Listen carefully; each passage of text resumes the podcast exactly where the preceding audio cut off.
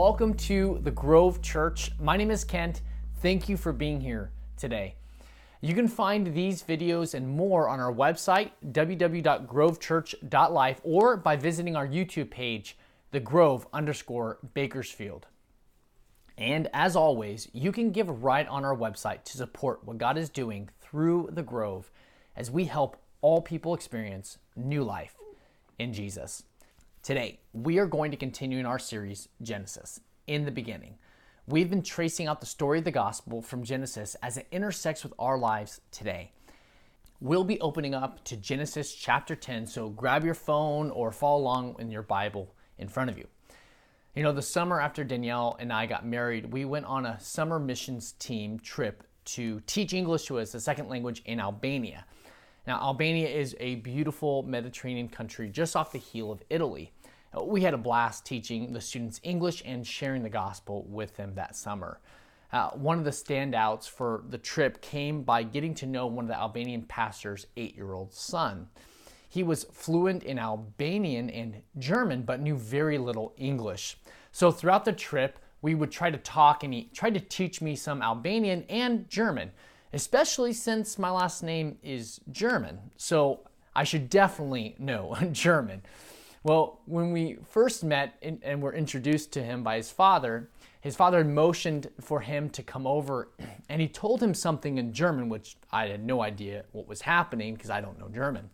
However, once his father told him my last name, which means bad or just something horrible, um, this kid covered his mouth and muffled his laughter as he turned away and continued to say my last name and chuckle for the remainder of the day. Language can be a pretty funny thing, but it also can be very frustrating.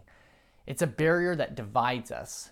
Yet today we'll be looking at the origin of this divide and how humanity with one language wielded that to make a name for themselves rather than God. But before we do this, let's discuss this question together now. Have you ever had that experience of trying to communicate with someone who does not understand a single word you're saying? How did it go?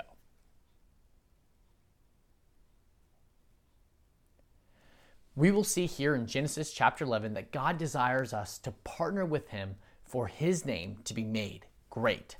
Today, we will see two traps we can fall into when partnering with God. As we ended last time, in Genesis chapter 9, Noah has failed to be the individual offspring of Eve to bring restoration to creation. We left off with God commanding him to fill the earth. And you be fruitful and multiply, increase greatly on the earth and multiply in it. See, then in chapter 10 goes into detail about the subsequent population boom from Noah's three sons. So this describes how one family became the nations that populate the ancient world at the very end of chapter 10, verse 32, it says this These are the clans of the sons of Noah, according to their genealogies, and their nations, and from these nations spread abroad on the earth after the flood. Now, the people here are seen as obeying the command to fill the earth. However, as we now turn to chapter 11, the cycle of Genesis chapter 3 begins to be repeated. Here, there's no garden because the garden is being replaced with a city. There's no fruit, but the choice to go their own way will still be at the forefront of the story. Let's take a look at the short but important story in verse 1. Now, the whole earth had one language and the same words. And as people migrated from the east, they found a plain in the land of Shinar and settled there. Now, this plain of Shinar is where the later city of Babylon would be built. It was a fertile land where the Euphrates and the Tigris rivers came together. If you loved history in school, you would know this is part of the Fertile Crescent. So there's no wonder these people, as they migrated from the east, settled there. Now, what do they do after they've settled? Well, verse 3 tells us. And they said to one another, Come, let us make bricks and burn them thoroughly. And they had brick for stone and bitumen for mortar. Here they discover the technology of baking brick and building with mortar. This is a technological advancement that will make what they do next a possibility. Verse 4 says, Then they said, Come, let us build ourselves a city and a tower with its top in the heavens, and let us make a name for ourselves, lest we be dispersed over the face of the whole earth. So, what's so wrong with what they were desiring? Well, it comes at the very end of verse 4 as they give the reason for building this tower, lest we be dispersed over the face of the whole earth. So we have to remember what God wanted. He wanted his people partnering with him to accomplish the mission of spreading out over the whole earth. However, here these people stand in defiance to God and his purposes, choosing their own way, and thus they repeat the fall of Genesis chapter 3. We don't see this too often in our day with people declaring outright that they are defying God. However, it still does happen today. Yet we can fall into the same trap as these folks, even while we believe that we are partnering with God Himself. Here's our first trap to avoid we can fall into the trap of trusting in technology more than God. This is a truly tough one for us to grasp because we live in such a technology dependent society. Most of our lives revolve around what we've built, we go to Facebook or TVs and we find acceptance, belonging, satisfaction there. However, God is already providing us these things in the gospel through faith. And just the nature of following God requires us to trust Him in faith. Yet, just like the characters in the story, it's easy to turn to trust in ourselves and the things we can do with our hands than to trust God. We seek to create paradise on earth apart from God as we learn create, achieve, and ultimately innovate our way to be more and more like God Himself. See, there's a spirit among our generation that believes that humans will triumph over any adversity, thus making a name for ourselves and not with God in mind. Look at verse 4 again. This is the very same heart that these folks displayed as they were building their utopia. They would have a name for ourselves. Again, we might judge these self proclaimed humanists as defying God, yet I can fall into this very same trap of believing our innovation and technology can accomplish God's mission. This belief that our intellect or effort will prove to be the nudge God needed to re- reach the lost. This is for sure something I struggle with as we move forward through starting this church. The gurus of church planning give you numbers to reach for, dollars to raise, and equipment to buy that will accomplish the mission in front of you. These are, we are told, are proven factors that will make a church successful or not. This is all said outside of a pandemic, by the way. What we now see is the only necessary ingredient in starting a church is faith not in what we can see but or do, but in what God can act and do as He goes before us. See, faith in God should be our primary disposition in partnering with God. Maybe you've been putting your faith in a particular way of sharing the gospel or gathering uh, God's people together to proclaim Him on a Sunday morning, or giving to missions, or even here, giving to the Grove. But our partnership with God does not stop there. God longs to, for us to, to use all we have to partner with Him in the mission of making more and more disciples. Our trust and dependence to see more people made disciples of Jesus needs to be on in who God is, not in our effort, money, or innovation. Yet, as it inhibited God's people back in Genesis chapter 11, technology continues to inhibit our partnership with God today. As we glance back into Genesis 11, it definitely seems to be giving off some anti brick vibes. However, we know that's not true because the very dwelling place of God later in the Bible will be made of brick and stone. Now, the Bible does not stand against all human flourishing and innovation.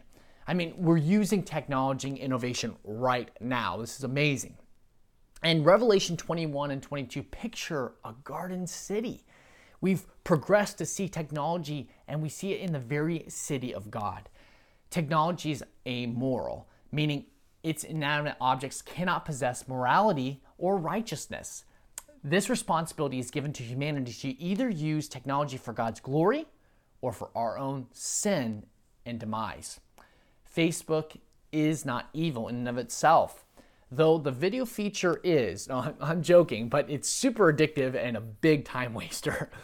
But Facebook is a great invention. However, it's also highly destructive.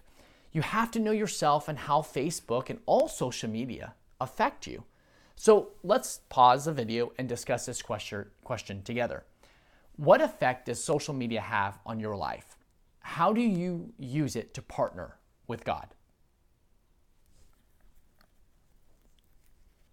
Okay, let's now look at the next trap this group here in Genesis 11 falls into. Look at verse 4. Then they said, Come, let us build ourselves a city and a tower with its top to the heavens, and let us make a name for ourselves, lest we be dispersed over the face of the whole earth. They set out for greatness. They are going to build something with its top in the heavens so that their name would be remembered so, how does God see it? Well, he actually is having a hard time seeing it from his place in the heavens. So, check out verse 5. And the Lord came down to see the city and the tower which the children of man had built. See, God had, had to leave heaven to come down and examine what they were doing. The author's almost making fun of the little tower these people think so highly of themselves for building. The word used here is better understood as stoop down, The God stooped down he had to get really close to even come up with an opinion of the matter of the tower. Now, God didn't actually have to come down to make a judgment on the tower, but because he did it, it demonstrates the pettiness and insignificance of the great builder's supposed accomplishments.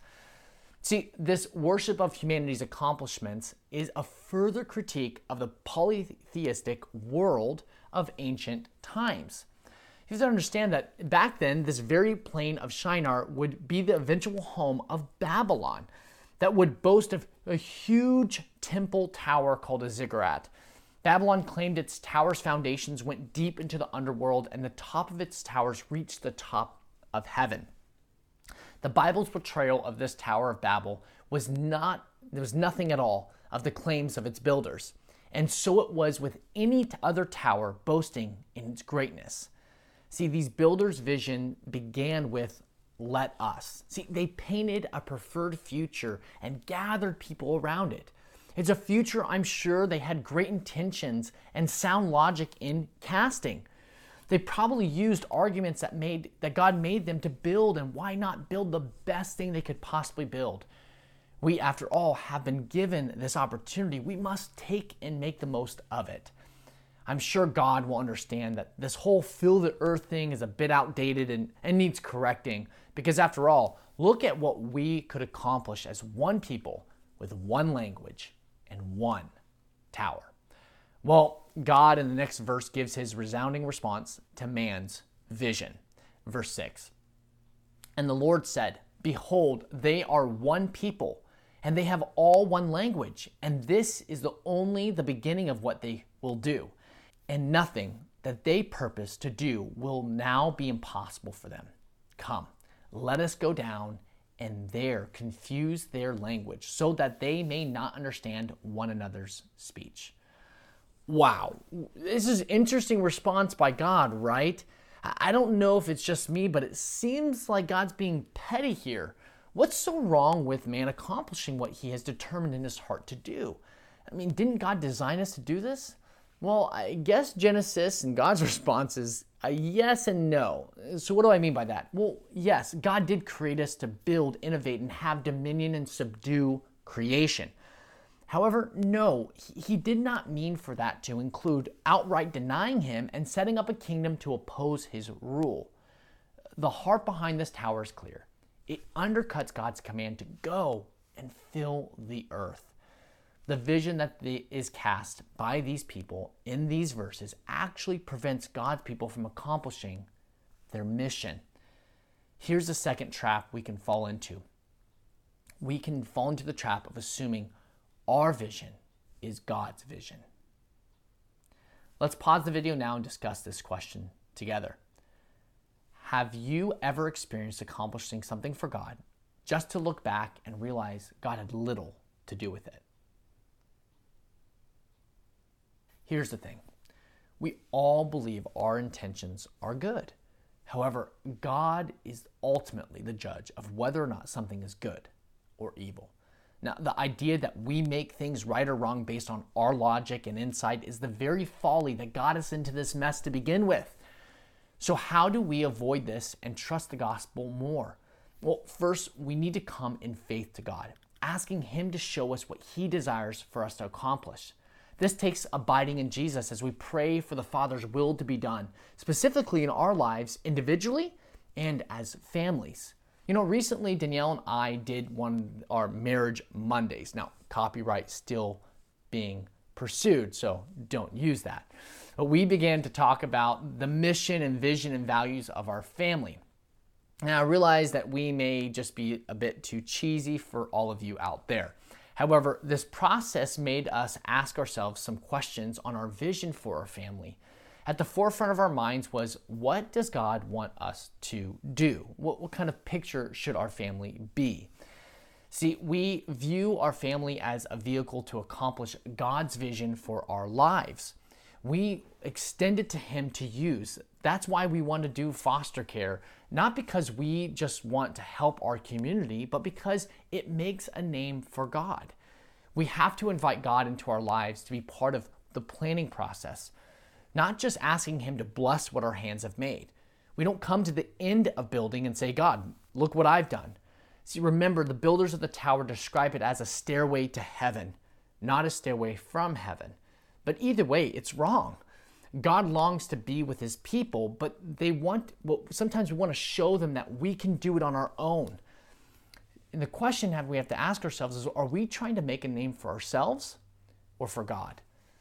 I think the biggest problem with our partnership with God is the lack of passion and purpose to participate with God on mission. We see the mission of God as something outside ourselves. It's something that God does, not so much what I do. See, unbeknownst to ourselves, we fall into another trap of apathy. We are so lost, distracted, and disinterested in partnering with God because our dreams, our life goals, our watch queues are so full, we don't have time for anything God wants us to do. This may be you saying, Listen, I, I work a full time job with the spare time I do have. I just try to enjoy the limited money I've earned. As I pursue more credentials or degrees or just beef up my resume to see those dreams and goals come true. I'm sure God understands that I'm just too busy to be of help to Him. Well, this is not at all true. God can use you in incredible ways right where you are. However, we have to actively partner with Him, inviting Him into our life. The good news here is that you don't have to become a full time missionary and even employee, a full time employee of the church to make a real difference in the mission of God. But you do have to make time and space for God to work. You have to reach out and help others find and experience new life in Jesus. That may just be as simple as inviting others over to share a meal and conversation weekly. Even as we come together as a corporate body, as a church, we have to seek God's vision first. It's really easy for a church claiming to be God's messengers to start building a kingdom for themselves, a place that's comfortable for them only. This could become a real danger for the Grove. We cast a vision believe we're doing God's work just to wake up one morning and realize that we built a tower that God had to stoop down to even see, something that we're actually proud of. But God sees it as insignificant. Our hope cannot be in what we are building together, even as a church. We have to have a larger mindset of the church, not just here in Bakersfield, but around the world. We have to partner with like minded Christians to see the Great Commission come to fruition.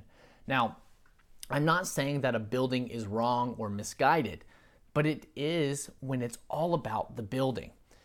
That is the essence of what went wrong with these people. They made the mission the building.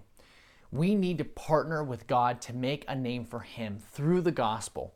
The gospel helps us to do this because it reminds us that we are lost, that we were in need, and more than likely, we're going to default to building our own kingdoms rather than God's. Yet we don't have to wallow in that today because the gospel gives us the ability to repent from the things that we're chasing. What is God today calling you to change your mind about? Is there something you've been pursuing that He wants you to set aside? Then guess what? Through faith in Jesus, trusting in His ability to free you from that guilt or sin, Pursue that change in keeping with the change of your mind. Just take a moment today and consider what Jesus has done for you and how he might use you, yes, even you, in his mission. Allow the gospel to become your story. Integrate it. Invite God into your story that you may make a name for him as you partner with him in his mission. Well, thank you for tuning in today, and we look forward to you joining us next week as we continue in our series, Genesis in the beginning.